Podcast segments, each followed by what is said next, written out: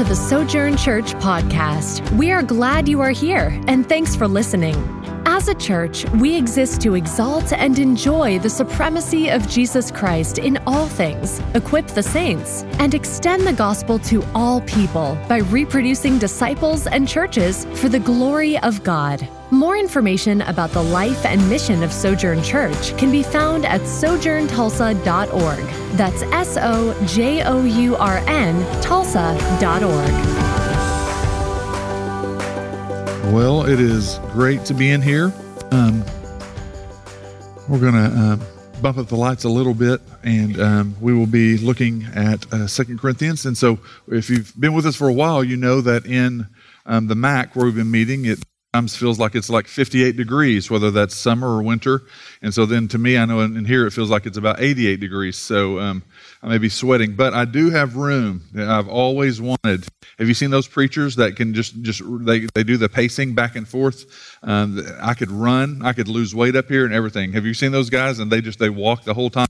They do the, the back, and it's kind of a tick. Like in my, one of my preaching classes, they talked about guys who literally did, it's a horrible thing. They don't realize they're doing it. They do this for, you know, thirty-five minutes. And so uh, I may start doing that. So wonderful to be in here in um, the auditorium, great facility. And so, um, all of those things, uh, the, the niceness of Metro, the, the, the availability of some of the resources that we have, um, all of that um, doesn't change a church plant, though, that we, we've got to be about the glory of God, that we've got to be about exalting and enjoying the supremacy of Christ, that the cross, that um, getting that message of the gospel out to the people in the community, to the people where we live and work and play, that that would be the same gospel that's renewing us. The same things that we just sang about. And so I um, hope that um, this um, time in Second Corinthians is helping with that. Hope that tying in um, the, the message of Advent, the hope that we have in Advent, the beautiful picture of God coming and God, uh, God's arrival has been encouraged as we go through um, Second Corinthians. And so today we're going to still be finishing up chapter five, a very rich, rich area. And um, the last couple of weeks, um, we've been looking at this idea of Emmanuel.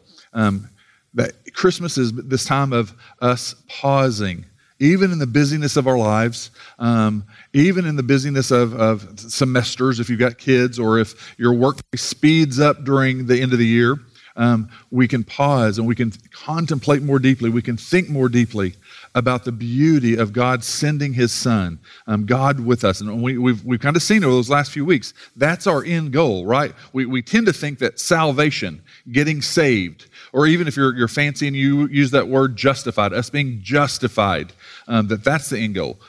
Salvation is only a means, a tunnel that gets you to the end goal of God Himself. Salvation, heaven is just the place of God's abode. He's the reward, not heaven.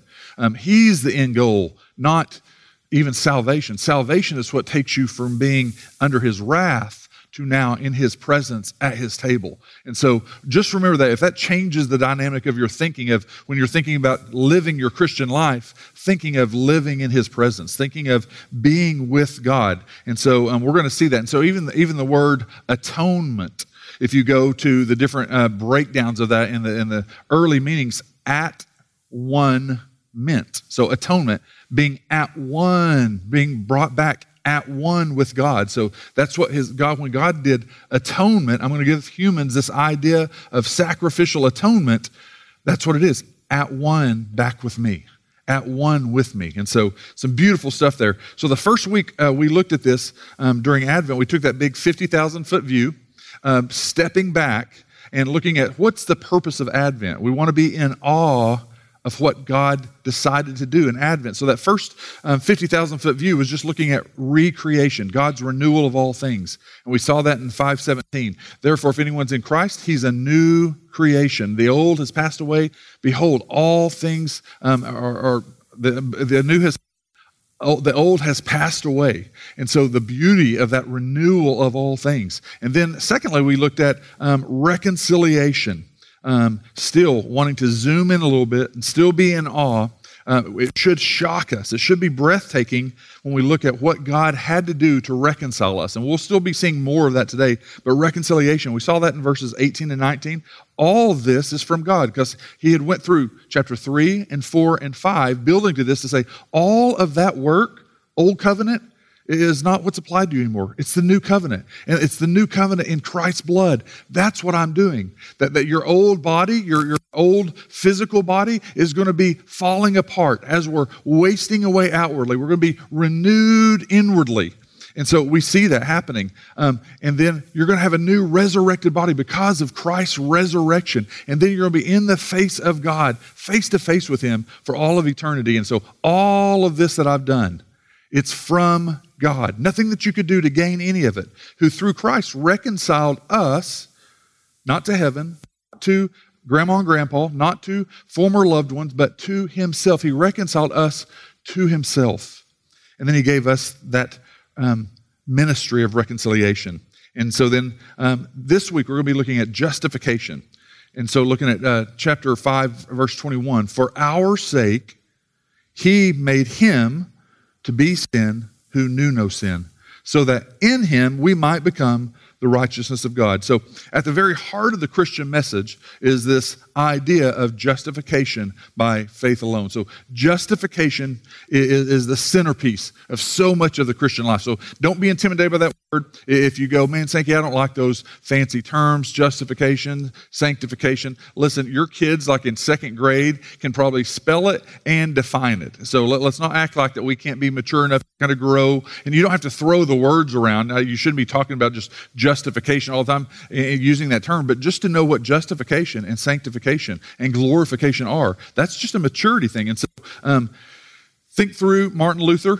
You guys know the ninety-five Theses, the, the, the, the Roman Catholic Church and all that had been going on. And so it was not salvation by faith alone, um, by grace alone, through faith alone. It was a whole bunch. It was Christ, but then also all those works. There was a lot of indulgences and a lot of, so it had become a works-based thing. So in the fifteen hundreds, Martin Luther, the, uh, the Reformation, um, what happened there is you had Protestantism that broke apart from that, right? And so remember the five solas? So, and I think I got those on the, the screen, maybe the five solas, uh, sola scriptura, so according to scripture alone, sola fide, through faith alone, sola gratia, by grace alone, solus Christus, in Christ alone, and sola dea gloria, to the glory of God alone. Now again, those are terms like th- those those should mean something to you. They should be rich. You should look back and go, that's why we have separated from the, the Roman Catholic Church, right? So those five solas should mean anything. Just spend some time, you can look them up.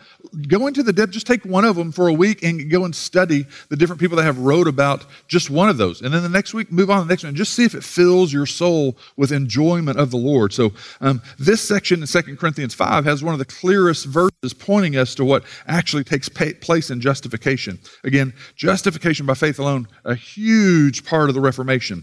So there was this desire for people to have scriptures in their own language. So remember Gutenberg, Gutenberg Press fifteen forty-four, um, that Gutenberg Press first time that now everyone can have scriptures in their own language. Remember that? That was the desire, was to get it in their own vernacular. And so now, hey, the, the, who has the scriptures at this point? The Roman Catholic priests, the cardinals, and they're teaching a little bit of the Bible, but they're also mixing in some things. Like, if you want to be saved, let's pass those plates one more time. Hey, um, your grandma and grandpa, pretty rough characters. If you will give some more money in the plate, you can pray them out of purgatory. And so, and then, you know, Martin Luther and guys are looking around going, that's not anywhere in the scriptures. Like, we can't pray people out of purgatory. We don't even see purgatory in the Bible. And, and, and it's not this case of you being in purgatory for a while and, and taking care of sins that Jesus' cross didn't take care of. Like, that's nuts. So Martin Luther's going, it's not that. It can't be that at all. And so we, we need just the scriptures alone. That, that point is to grace alone, that through faith alone, in Christ alone, leads to the glory of God alone. So that was a big part of that, and that's all the centerpiece of justification. So Christianity is not merely a list of commands where, where the best rule keepers get in, right? And it's not merely an ethic of just, just love and peace and harmony, because other religions provide that also. But what we have that distinguishes Christianity from other ones is actually not just a religion, it's the one true God. Think about that. The one true God who came and, and came to us and pursued us. So Advent, we should be in awe. Talk to Hindus or Buddhists or Muslims about uh, Allah or one of the Hindu gods, three hundred thirty million Hindu gods coming to you to die for you. No, that, that's nuts. That's crazy. And here the one true God has done just that. So Advent is us celebrating that. And so um, we, we see the beauty that of God's desire for us. And this should produce awe. It shouldn't just produce a one-time prayer and then the rest of your life, you just living for your own pursuits, your own desires. And that's what we've seen in America. That, that's been the deal. Let, let's get people to bow their head, pray this prayer, repeat this after me, repeat this after me, and then we don't really care what you do afterwards. And so we want to be a people consistently, repetitively in awe of what God has done. So let's read Second Corinthians chapter five, um, and I'm going to do seventeen through, probably go through the end of uh, six, chapter uh, chapter six, verse two. But, um, and they kind of connect. We're not going to cover a lot of six, one, and two, but it does bring up, don't take for granted the grace of God that He's laid out there. And there is this salvation that's present. So in verse seventeen of chapter five, therefore, if anyone is in Christ, he is a new creation. The old has passed away. Behold, the new has come. And all this is from God. Again, this is he's not just talking about just, just that. That's a quick synopsis in verse seventeen. But all that God has been doing, that God, Paul's been writing in chapter three and four and five, all of this is from God, who through Christ reconciled us to Himself and gave us the ministry of reconciliation. That is, in Christ, God was reconciling the world to Himself, not counting their trespasses against them, and entrusting to us the message of reconciliation. Therefore, we are ambassadors for Christ, God making His appeal through us. We implore you on behalf of Christ, be reconciled to God. For our sake, He made Him to be sin who knew no sin, so that in Him we might become the righteousness of God. Working together with Him, then, we appeal to you not to receive the grace of God in vain. For He says, in a favorable time, I listened to you. And in a day of salvation, I have helped you. Behold, now is the favorable time. Behold, now is the day of salvation. So, Father, we come responding to your word, reading this outline of what you've done, seeing the beauty that for our sake, you, the Father, made the Son become sin in our place, substituting Himself so that we might become the righteousness of God in Him. We thank you for that truth. Would you give us more beautiful affections through that for you? Would you allow us to think through this whole process of what we've been reconciled and renewed not only to you, but for in this world, because you, you put us in this time and place so that we would be ambassadors of Christ, taking the gospel forward. Would you allow us to understand that and appreciate that? Would you allow us to grow more in our sanctification because of our depth of understanding of justification? We await His second coming. We would say with John, come, Lord Jesus, soon.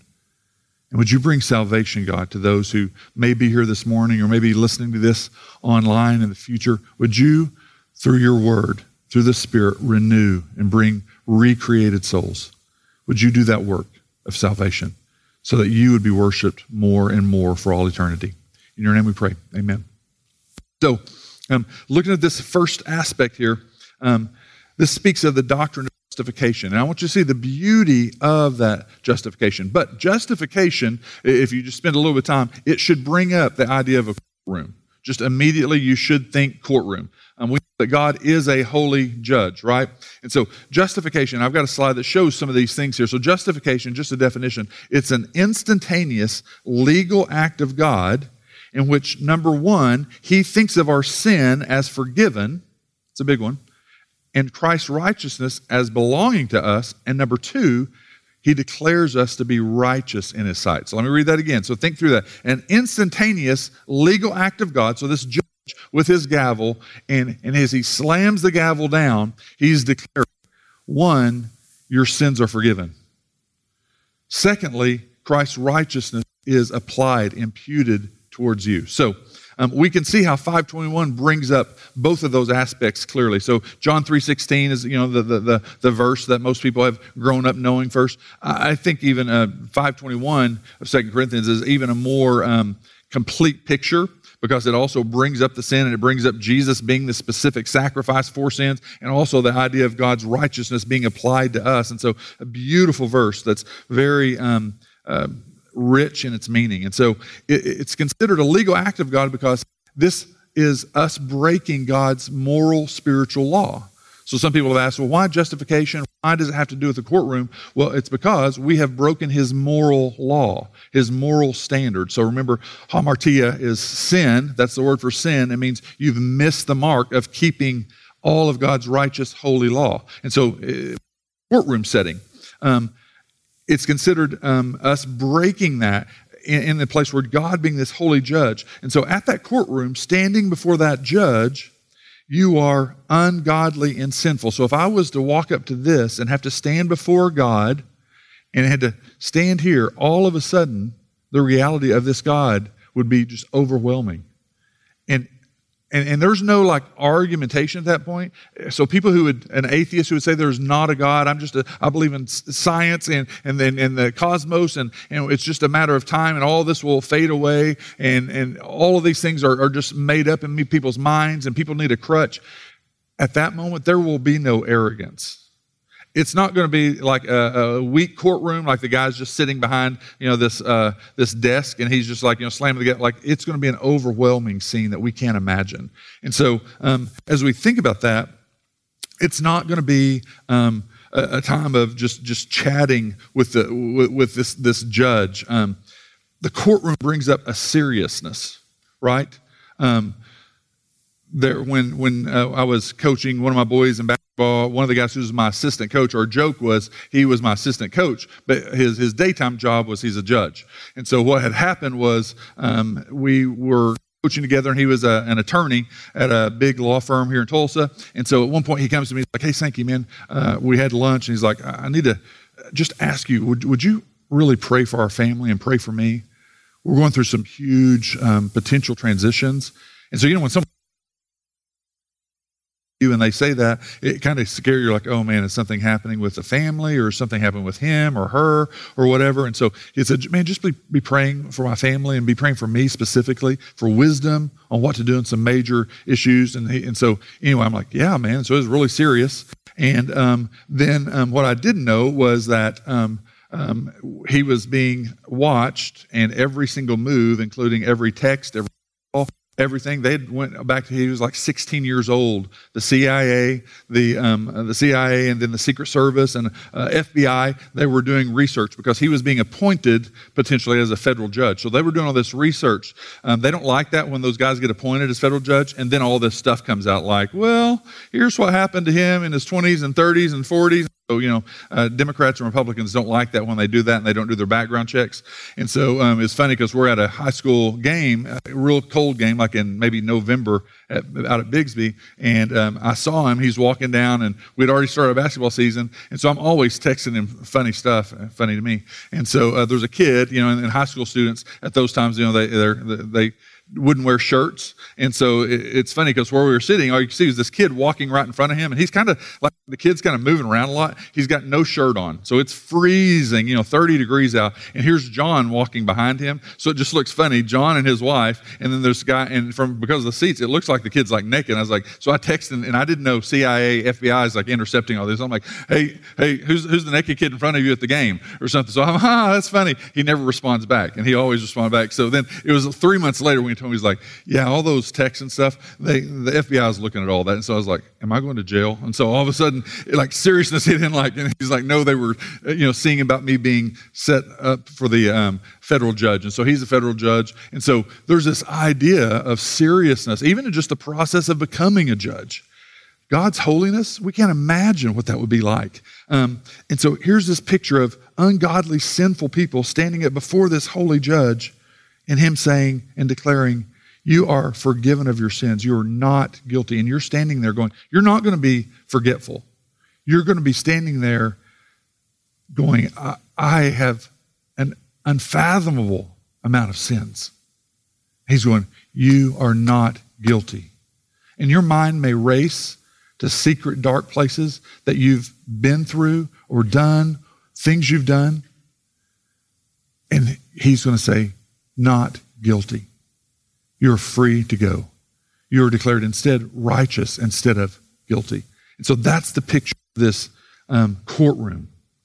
Um, the three stages of salvation that a lot of people just don't really think through is, first of all, just justification. It's a one-time act. Sanctification is after you've been saved, it's the ongoing process. And then glorification is once that will be uh, fully consummated with the Lord. And so justification, it's a one-time work of God. Now, what I mean by that, there's two aspects of that. First of all, there's the one-time work of God, meaning when Christ died on the cross. So the work of Christ, we've talked about the person of Christ, and the work of Christ. The work that he did was that atoning sacrifice, right? So that work of God, that, that cross work was done on one day, right? So we know that that, that that passion scene that leads up to that, that is the work, that the one-time act. Jesus didn't raise from the grave and then have to die over and over and over and over again, like Hebrews says. No, this is one-time sacrifice. So justification, your justification is based on completely that work that Jesus did then.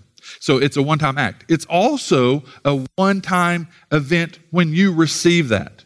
When you received understanding, regeneration, you received understanding of that, and, and your eyes were opened by the Holy Spirit.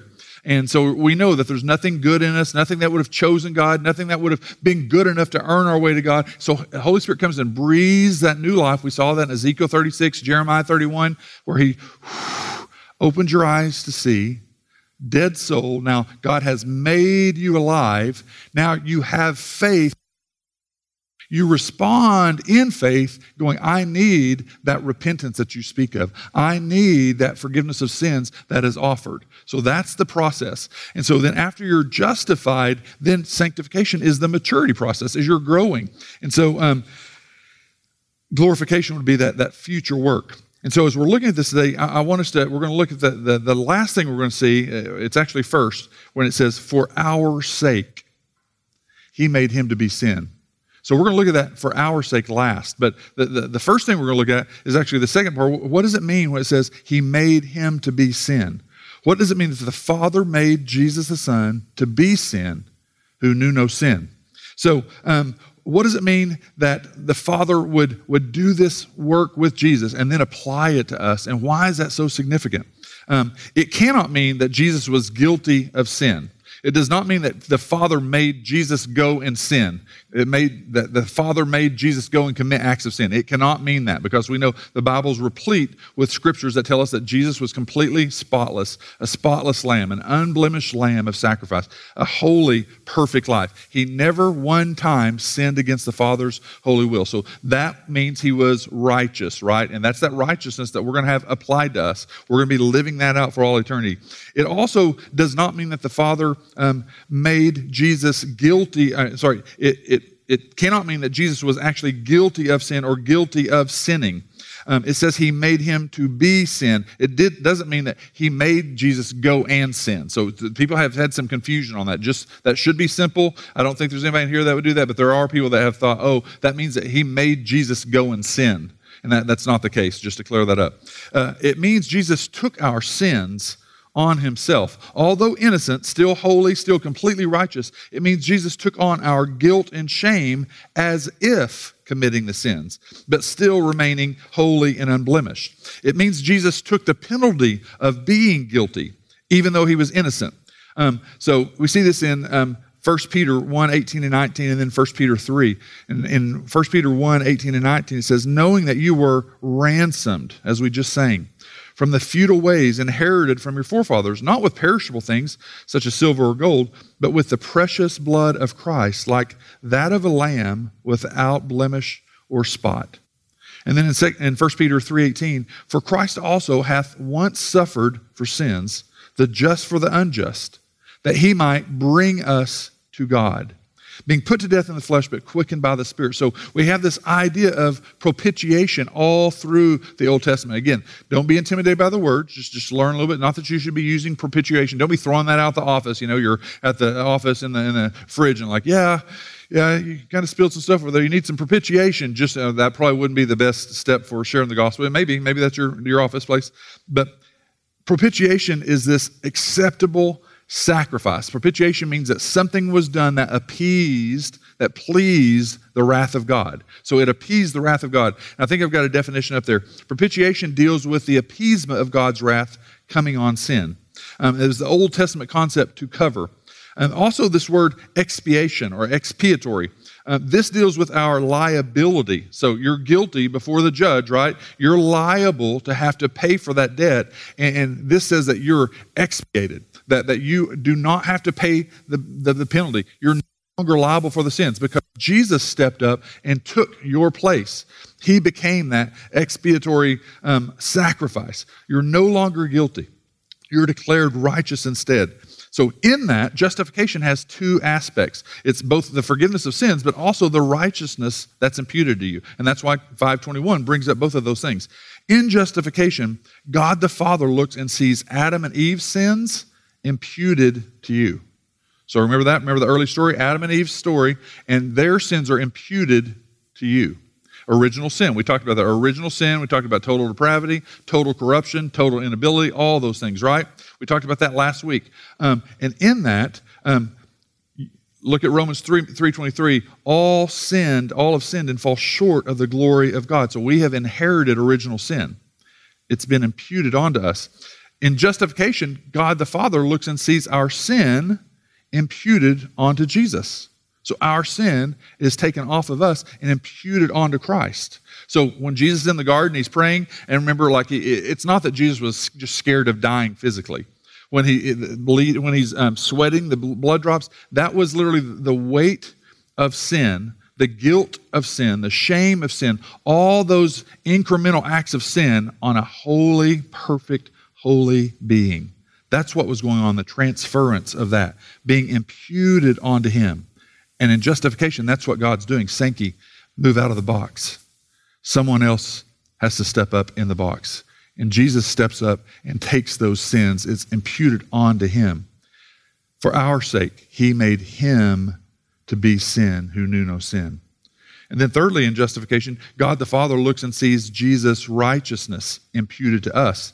Again in twenty-one, that we might become the righteousness of God. So we looked at those things last week. So think back all the way to um, the very beginning. What's beautiful about this picture of five twenty-one? five twenty-one is actually just a reminder of what happened in the garden. So in God's perfect creation with Adam and Eve, immediately after the slap in the face, immediately after being gloriously face-to-face with God in a state that none of the rest of us had, had been, because Adam and Eve had the opportunity. They were not born into original sin. There's a different state. There's actually a Greek term for it. Um, there's a whole, you know, there's books on this about how they had the freedom to choose between sin or not, where we are inwardly depraved and our hearts are already sinful. We sin because our hearts are sinful. They were not that way. They started out without sinful hearts. They had the opportunity, right? So, um, Look in Genesis three, five through seven. For God knows that, that when you eat of it, your eyes will be opened. So this is Satan deceiving them. And you will be like God, knowing good and evil. Man, don't we like to be like God? You will be like God. Just sin. So that's what you do on Monday and Sunday afternoon and Tuesday. I'll be God here. I tell you what, I want the living room quiet so I can watch football. So you boys, sh- sh- stop it and get out of here. And we go off in anger. You may treat people horribly. You may be selfishly immature. You may attack people with your words and gossip and slander. You may just sit and lust over stuff or lust over people. And every one of those forms is, God, you shut up and sit down. I'm going to be God for ten minutes or an hour. I'll let you know when I need you again. But I will be God right now. You're out of the picture. And, and so we think of that as, that's horrific. I'm not doing that. No, that, that's what we're doing. We just don't like it to look at it that way. Satan threw that bait out there for them and they took it. Your eyes will be open. You'll, you'll be like God. Oh, autonomy. I know what's best for me. So when the woman saw that the tree was good and it was a delight to the eyes and that the tree was to be desired, we know those feelings, don't we? Looks good to the eyes, man. It's desirous to make one wise. She took of its fruit and ate, and she also gave some to her husband, who sat there passively. and who was with her, and he ate. And then the eyes of both were open, and they knew they were naked. And they sewed fig leaves together and made themselves loincloths. So, so notice from this point on, something has changed. Adam and Eve now feel guilt. Something changed. They knew something was different. So what you have going on there, they feel guilt and shame for the first time. They feel the need to cover their sin. See what sin does? You didn't need coverage of your sin before, right? And now, Adam, Eve, you, you feel something that's miserable. You feel separation from me, and you feel that you've broken my law. They feel guilty because they are guilty. And notice what happens. They sowed. What do we do when we sin? We try to make coverage, don't we? Anyone just love being caught in sin? That you, you just like, you know, like, oh man, hey, you know, hey, I just want to let you guys all know, here's what I did. Hey kids, here, here here's what I did today. Let's sit down at five o'clock and have dinner. Here, I need to repent of this and this. What do we usually do? We, we, we get defensive. We blame other circumstances or blame situations. We do anything to get out of it. And so, um, Here they start working, sewing fig leaves together to cover their sin. And they were doing the work, not God. And then in verse eight, and they heard the sound of the Lord, God, walking in the garden in the cool of the day. And the man and his wife hid themselves from the presence of the Lord among the trees of the garden. But the Lord God calling to the man and said to him, where are you? So, so notice this. It's, it's not that God has become a little bit forgetful. It's not that God can't see. He's not talking about, um, I, I can't find you guys. You've hid yourselves well. Oh, let's play hide and seek. Let's, let's start a new game.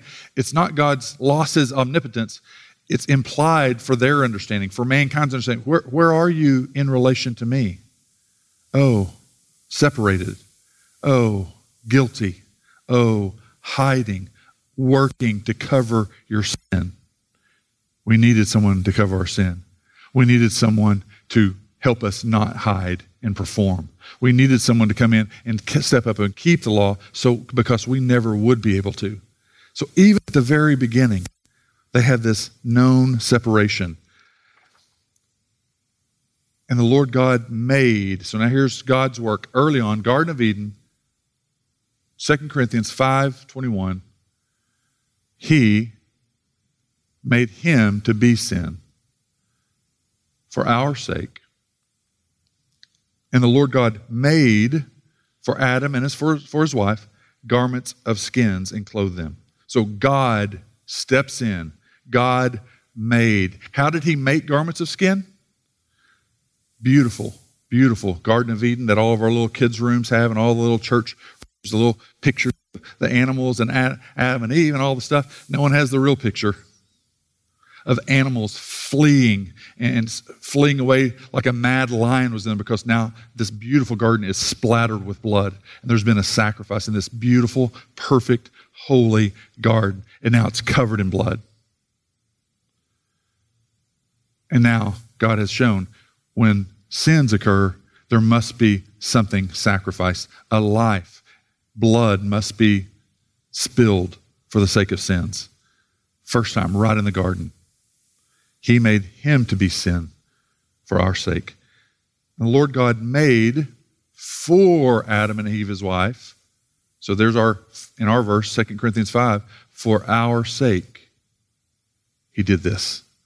So, so don't miss that there's an act of grace for our sake, the cost of the life of something, death of a living thing. And, and when we see, uh, I don't know about you guys, but like when there's death of something, Um, now I know some of you guys are hunters. I know like you, you feed the little forty pound deer and you, you, you pet it in the yard and you feed it and you give it corn and, you know, cinnamon rolls and milk and you, you feed it and you feed it and you feed it. And then it comes October and you climb up in the tree. It's fair because he's really attacking and mean and, and trying to kill your family. And then you get up there and you're twelve feet away and bam, killed him, got him. Kids, our pet, we're not going to eat him, right? And so I'm joking. All you hunters, don't go crazy and think like you jerk. That's kind of what we do, right? And so in that, Death kind of halts us, and I'm not against hunting or guns or anything like that. But death, when you see, we have these windows in our kitchen, and sometimes a bird just flies right into it, and like, bunk, and all the kids when they were little, they'd be like, was that another bird? And we go and we all just stare at this dead bird, and you just kind of feel awkward. Sometimes they want to bury it. We had a cat one time that died, and, and like, I mean, it was a grieving process when our cat died. We just had some friends who called this week, and they were, or they were texting us, and it's like, well, here's what happened this week. We're in our van. We all the family loads up in the or in the big vehicle, and we're backing out of the driveway, and and they're all like, what, what's that? And they got out to look. What what what was that? Everyone empties the vehicle. It was their little cat. It didn't die though. It just was going because it's smushed.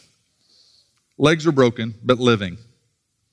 What, what do you do with, you know, four or five kids that they're just watching this? So we don't know what to do with death. Like we, we, we when animals die, we kind of freak out. When, when, when things are hurt, we kind of freak out. We, we can't handle it real good. Um, all of mankind needing a propitiation. We need a living thing to die due to the guilt of sin. And so even with Adam and Eve, the very first picture, blood must cover over sins. Blood must cover over sins. So from Genesis three, we connect Second Corinthians five twenty-one, for our sake, just like for Adam and Eve, you can't do this. You, you can't work your way back to me. You're separated from me in your sins. You, you can't be good enough to start keeping the rules and start over. Something has to die here. For our sake, he made him to be sin, to take on those sins so that we might become the righteousness of God. And so even with Adam and Eve, that, that first one, so if we get to heaven and Adam and Eve are in heaven, some people are like, well, you know, Cain, probably not, Abel, maybe. And so Adam and Eve, are they going to be in heaven? There's, there's books written on whether Adam and Eve will be in heaven. If they are, it wasn't that animal that God killed, right? That animal was not going to provide actual salvation. That was a picture of Second Corinthians five twenty-one, that Jesus and his salvation on the cross. We don't know what to do with guilt. Um, our culture does not know how to handle guilt. Number one, we don't know what to do when we feel guilty. Again, do you, anyone, when you start feeling guilty, what do you usually do when you kind of start feeling guilty of something? Jamie and I used to joke because her family, their tendency was, and this may be your family also, so if like like a, an extreme example, like I go and slap you in the face, and you stand there like, ah, what, what happened? And, and because I feel guilty, what do I do? Well, I'm sorry that you, you know, you, you took that wrong. I'm sorry, you know, may, maybe not even sorry. Well, you, you were in the way. And so uh, sometimes our, even our asking forgiveness isn't asking for forgiveness. We feel guilty, and sometimes we go on the attack to prove to you why I had to treat you this way, right? And so we're not really good at dealing with feelings of guilt. We, we just don't handle guilt very well at all. Um, also, we've been lied to by academia, by the pop culture, by even churches. Churches that even bought into the idea of don't make, make people feel guilty. Don't talk about all this junk we've been talking about for three or four weeks. Good grief. Like people, that's going to be weighty and heavy. They don't want to hear how bad they've been. They, they want to hear how good they are. They want to be celebrated and like, hey, you go out there, you're, you're killing it. You're doing a great job. Go and do better this week. And I hope your business survives and does great and, and give more to us. And so, and make you feel like you're doing so much more. So we try to stay away from making people feel the guilt of sin. We, we want to pe- let people know that, man, you just be yourself. You're free to be yourself in Jesus' name. Even churches have bought into this lie. So that's not what the gospel what was talking about. Um, listen to John Owen. We've got a couple slides. So John Owen's my hero. You know, we named one of our boys after John Owen. Um, he has a book called Mortification of Sin. Mortification, another big word, just means killing something. And he's saying, killing sin. How do we go about killing sin? All based off of Romans eight thirteen. And so just one verse and a whole book on this. But he says, bring thy lust to the gospel. See if this fits in with, with your thinking or if pop psychology or what you've been hearing, even in churches sometimes. Bring thy lust to the gospel and not for relief. Like, whoa, hold a second. I thought that this was good news. Well, if you understood the whole context and the whole book, he, he's getting there. But he's saying our problem is we don't contemplate the beauty of the gospel. We don't look to the gospel in Christ. We, we, we feel guilty and feel awkward, and when we just try to either earn it, like, hey, I'll have, I'll have a longer quiet time Monday and Tuesday, and that'll make up for what I did. That's Catholic penance. You're, you're making it up. You're, you're trying to sow leaves of uh, figs on again. Like, and God was saying, no, no, no, I've, I've already covered that. And so bring thy lust to the gospel, and not for relief, but for further conviction of its guilt. Anyone do that? Is that, that, that what we do? You want to sit? Think through Look on him who thou hast pierced, and be in bitterness. Say to thy soul, what have I done? What love, what mercy, what blood, what grace have I despised and trampled on? Is this the return that I make to the Father for his love, to the Son for his blood, to the Holy Ghost for his grace? Do I thus requite the Lord? I always say that just all the time. Those are the words I use. Have I defiled the heart that Christ died to wash, which the blessed Spirit has chosen to dwell in? And can I keep myself out of the dust? What can I say to the dear Lord Jesus? How should I hold up my head with any boldness toward him? Do I account communion with him of so little value that for this vile lust's sake I have scarce left him any room in my heart? How, how shall I escape if I neglect so great a salvation? In the meantime, what shall I say to the Lord? Love, mercy, grace, goodness, peace, joy, consolation, I've despised them all and esteemed them as nothing, as a thing of naught, that I might harbor a lust in my heart. Think about that. For that little decision you make, hey, shut up, sit down, I'll let you know when I'll be God. For, for this little lust in my heart, I've considered all those things nothing. Love, mercy, grace, goodness, peace, joy, consolation. Have I obtained a view of God's fatherly countenance that I might behold his face and then provoke him to his face? Was my soul washed so that room might be made for new defilements? Shall I endeavor to disappoint the end of the death of Christ? Shall I daily grieve the Spirit whereby I am sealed till the day of redemption? Entertain thy conscience daily with this treaty. See if it can stand before the aggravation of its guilt. If this make it not sink in some measure and melt, I fear thy case is dangerous. Consider the infinite patience and forbearance of the Lord towards thee in particular. How often hast thou been at the door of being hardened by the deceitfulness of sin, and by the infinite rich grace of God hast been recovered to communion with him again. So that's, he's talking about Romans one there. The stages of hardness. How many times have we got closer and we're, we're just, I'm just frustrated, just, just tired of the way, I'm just sick. I deserve, I'm tired of this, I'm tired, and just hardness. I'm, I'm gonna do the, what I wanna do, I wanna do what I wanna do. People have been doing things wrong and we're hardened and hard. How, how close have we been? And we think that we just like, well, I'll, I'll just, I'll just jump back over here and be okay with God. That was just grace. That was the Spirit carrying you. That was, that was grace. How close have you been being completely written off there? We don't think through that. Aren't you thankful and in awe of Advent, of Jesus? In awe of God's grace in justifying you?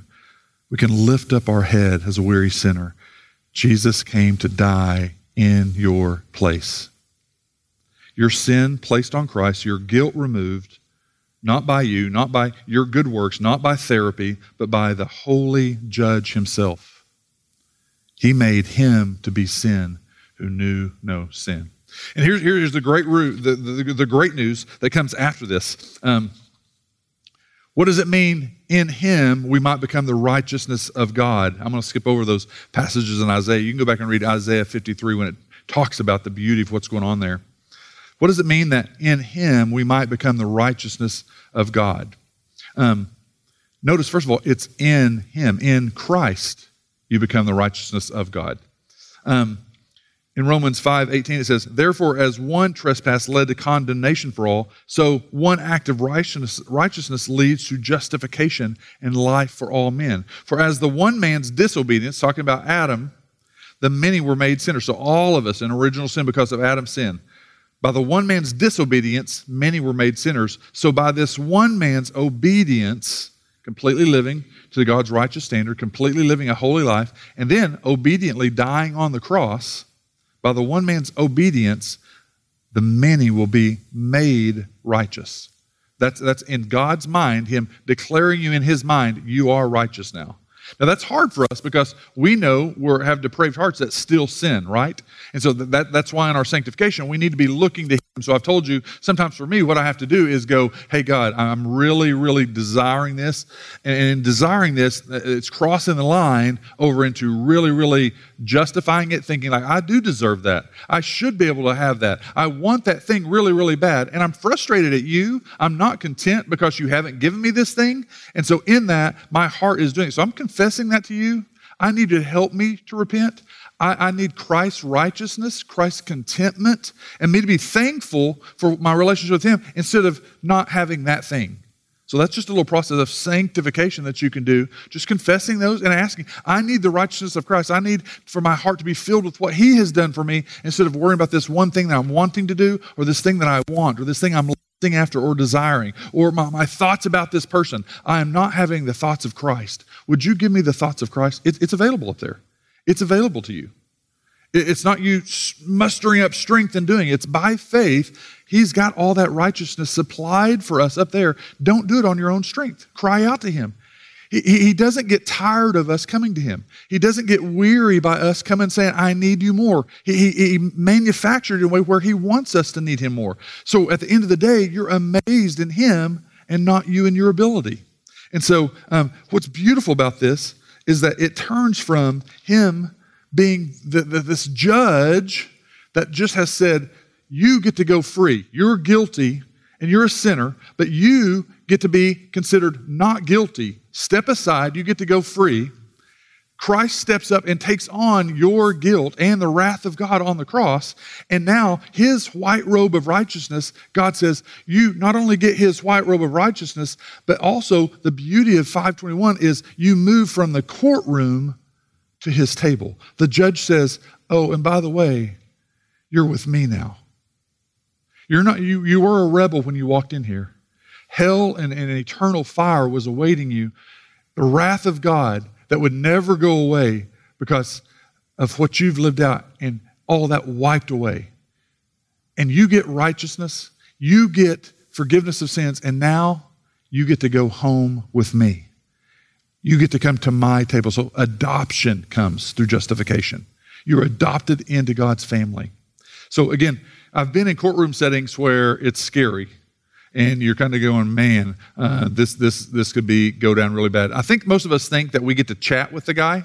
Like it's like, I think I've got a pretty good case. So one time we were, uh, I lived over in Arkansas, but we had come to Tulsa with some guys and and I went with some guys and we're in a truck and we're at, we pull up some club and we're at some place and we're out in this huge parking lot. Well, we had to use the restroom and the place is like two hundred yards over. So we just decided to use the restroom out in this thing. And all of a sudden, here comes Barney Fife. These two cops, and they've got their guns drawn, and we're like, you know, out there just, you know, pee-peeing out uh, in this field by these trucks. And, and here come they, freeze, get your hands up. And we're like, uh, you know, like, what do we do here? And so anyway, he gives us all tickets for um, indecent exposure.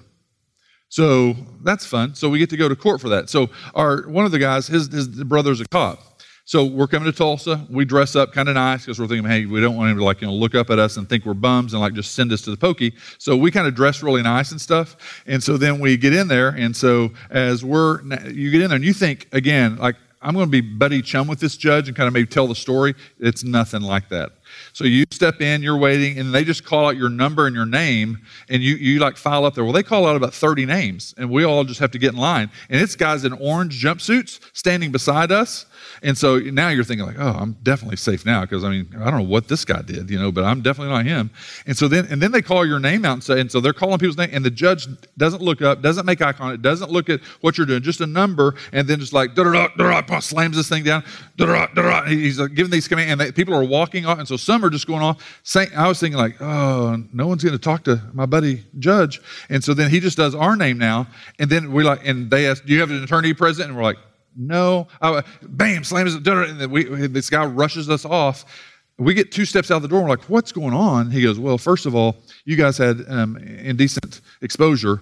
Well, there'd been stuff going on in a lot of the parks in the area where a lot of guys and guys and girls and girls have been getting together. And so all those people were also getting indecent exposure tickets. So the, the, the little giggling that was going on when they said those things about you four guys standing there dressed really nice, that's what they were thinking, first of all. But second of all, you do have an attorney. And we're like, no, we, we just thought, you know, this is not a big deal. Can we pay fifty bucks, one hundred bucks? And they're like, oh no, this is a process. You've got to go get this. So that turned into about five or seven hundred dollars for each one of us just because of that.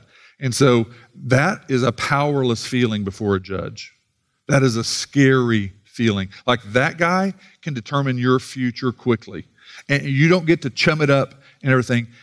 On the other hand, a judge is also, some of you have seen this, on the one who decides adoption. for, for this, this, this kid who has nothing, who has no family to love them, who, who has nothing that the world would think of, a, a dad and a mom who would love them. And this judge has the power to go, you are now a part of this family. They are loving you as a mom and a dad.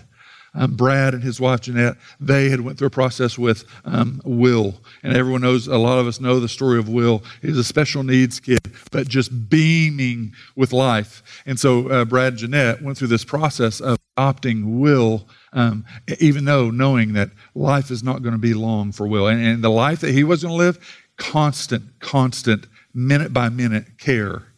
But we're going to take in, because the, the, the beauty of adoption that God did for us makes us want to adopt this kid. And Will passed away within one year of them having him. And so a judge has the power, but for one year, that kid understood something different. In that courtroom, something happens. And so the same judge that gets to say, you are not guilty, you get the righteousness of Christ, says, and now at the end of the day, come, feast at my table, come, be with me. And that's what he's saying when he says, for our sake, Jesus did all of that. So you get to be adopted into God's family. What a beautiful, beautiful story that he's given us. Um, as we go into the Lord's Supper time, think through, have you been part of that story? Have you been justified? At the end, we see in Second Corinthians five, as we move into chapter six, as he gets through those beautiful parts, for our sake, he made him to be sin. Then he says these words. He says, in a favorable time, I listened to you. In a day of salvation, I have helped you. Behold, now is the favorable time. Behold, now is the day of salvation. So for some of you, you're still sitting separated from God, awaiting the wrath of God. You've, you've thought you knew what it means to follow Christ. You've thought that you knew what salvation was. Hopefully, the last few weeks, this has been clarification on reconciliation, regeneration, renewal, the Holy Spirit coming and enabling you to do that. And he says in, in chapter six, today is the day of salvation. Today is the day that you would turn to him, receive this gift of faith, receive this gift of regeneration, and cry out to him for salvation. Some of you, as we get to the Lord's table, it's a time not to partake of, of the elements, but it's a time for the first time to partake of Christ first. And so as we practice the Lord's Supper here weekly, we want to guard the table through history, as they've done. You guard the table, not just making it open to what anyone can come and no matter what. So if you're visiting here with us, uh, we have open communion, meaning that as opposed to closed communion. Closed communion, some churches have where you have to be a member, a long-standing member, to partake of the Lord's Supper. We have open communion, where if you're coming from uh, another church, or you've just moved to the area, or you're, you you don't have a church home yet, you can still participate in the Lord's Supper, because it is a a beautiful free gift, and we want to celebrate that. Uh, we want it to be a sobering thing, but we want to celebrate it. Paul says that we shouldn't be partaking of it if we're, we're just in the middle of unrepentant sin, and we're just living like we want to, and just who cares, and like taking this means nothing. You've trampled it under your foot. And there's a warning that comes with that. But if you're a person who's not just living in unrepentant sin, and you're not running from another church and church discipline, taking this is not based on whether you were perfect this week or not. It's not based on if you were um, the only one who kept the rules. It was based on what Christ has done. We celebrate because this is what Christ has done in justification. This is what Christ has done for us. And so um, as we partake of the Lord's Supper, um, think through, where is my heart at with Christ? Paul gets to this point in Second Corinthians saying, today is the day of salvation. We continually look at the gospel. We don't ever graduate the gospel. So for me, every day I'm, I'm trying to think through, where is my heart at with Christ? Where is my heart at with this salvation? I, am I growing in maturity? Am I growing in knowing Christ? Am I still treasuring Christ? Am I still treasuring what he has done? Or are things lying to me, telling me that they are worthy of living for? Consider those things as we partake of that. Um, let me pray. And then you guys can move down. We've got tables over on the left side and the right side that you can partake of. And then Brad will lead us in one last song after we partake. Father, we are thankful for this beautiful story that you've laid out. Thank you that you are a holy, righteous judge, because we've all had wrongs and sins done against us, and something screams inside of, of us that there should be justice, that there should be something new and something right. correcting all the wrongs and sins. But God, at the same time, we know that we are part of that sin problem, that we have sinned not only against others horizontally and hurt and defiled others, but Father, we have sinned against you most clearly. So we're amazed that this plan of redemption, that you, for our sake, would send Christ, Emmanuel, God with us, holy, perfect, innocent Jesus, and that you would make him become our sin, to take on our sin. We're amazed that you would apply and impute his righteousness on our account. And Father, we're amazed not only are you a holy judge, but that you are a loving Heavenly Father that invites us to your table, that invites us home with you. We pray that you'd allow us to partake of the blood and, and the body broken, that we would celebrate and enjoy Christ more, that we would be sobered by it, but that we would await his second coming, that it would point our minds and hearts to his second advent. And we would cry out with John, come soon, Lord Jesus, come soon. In your name we pray, amen.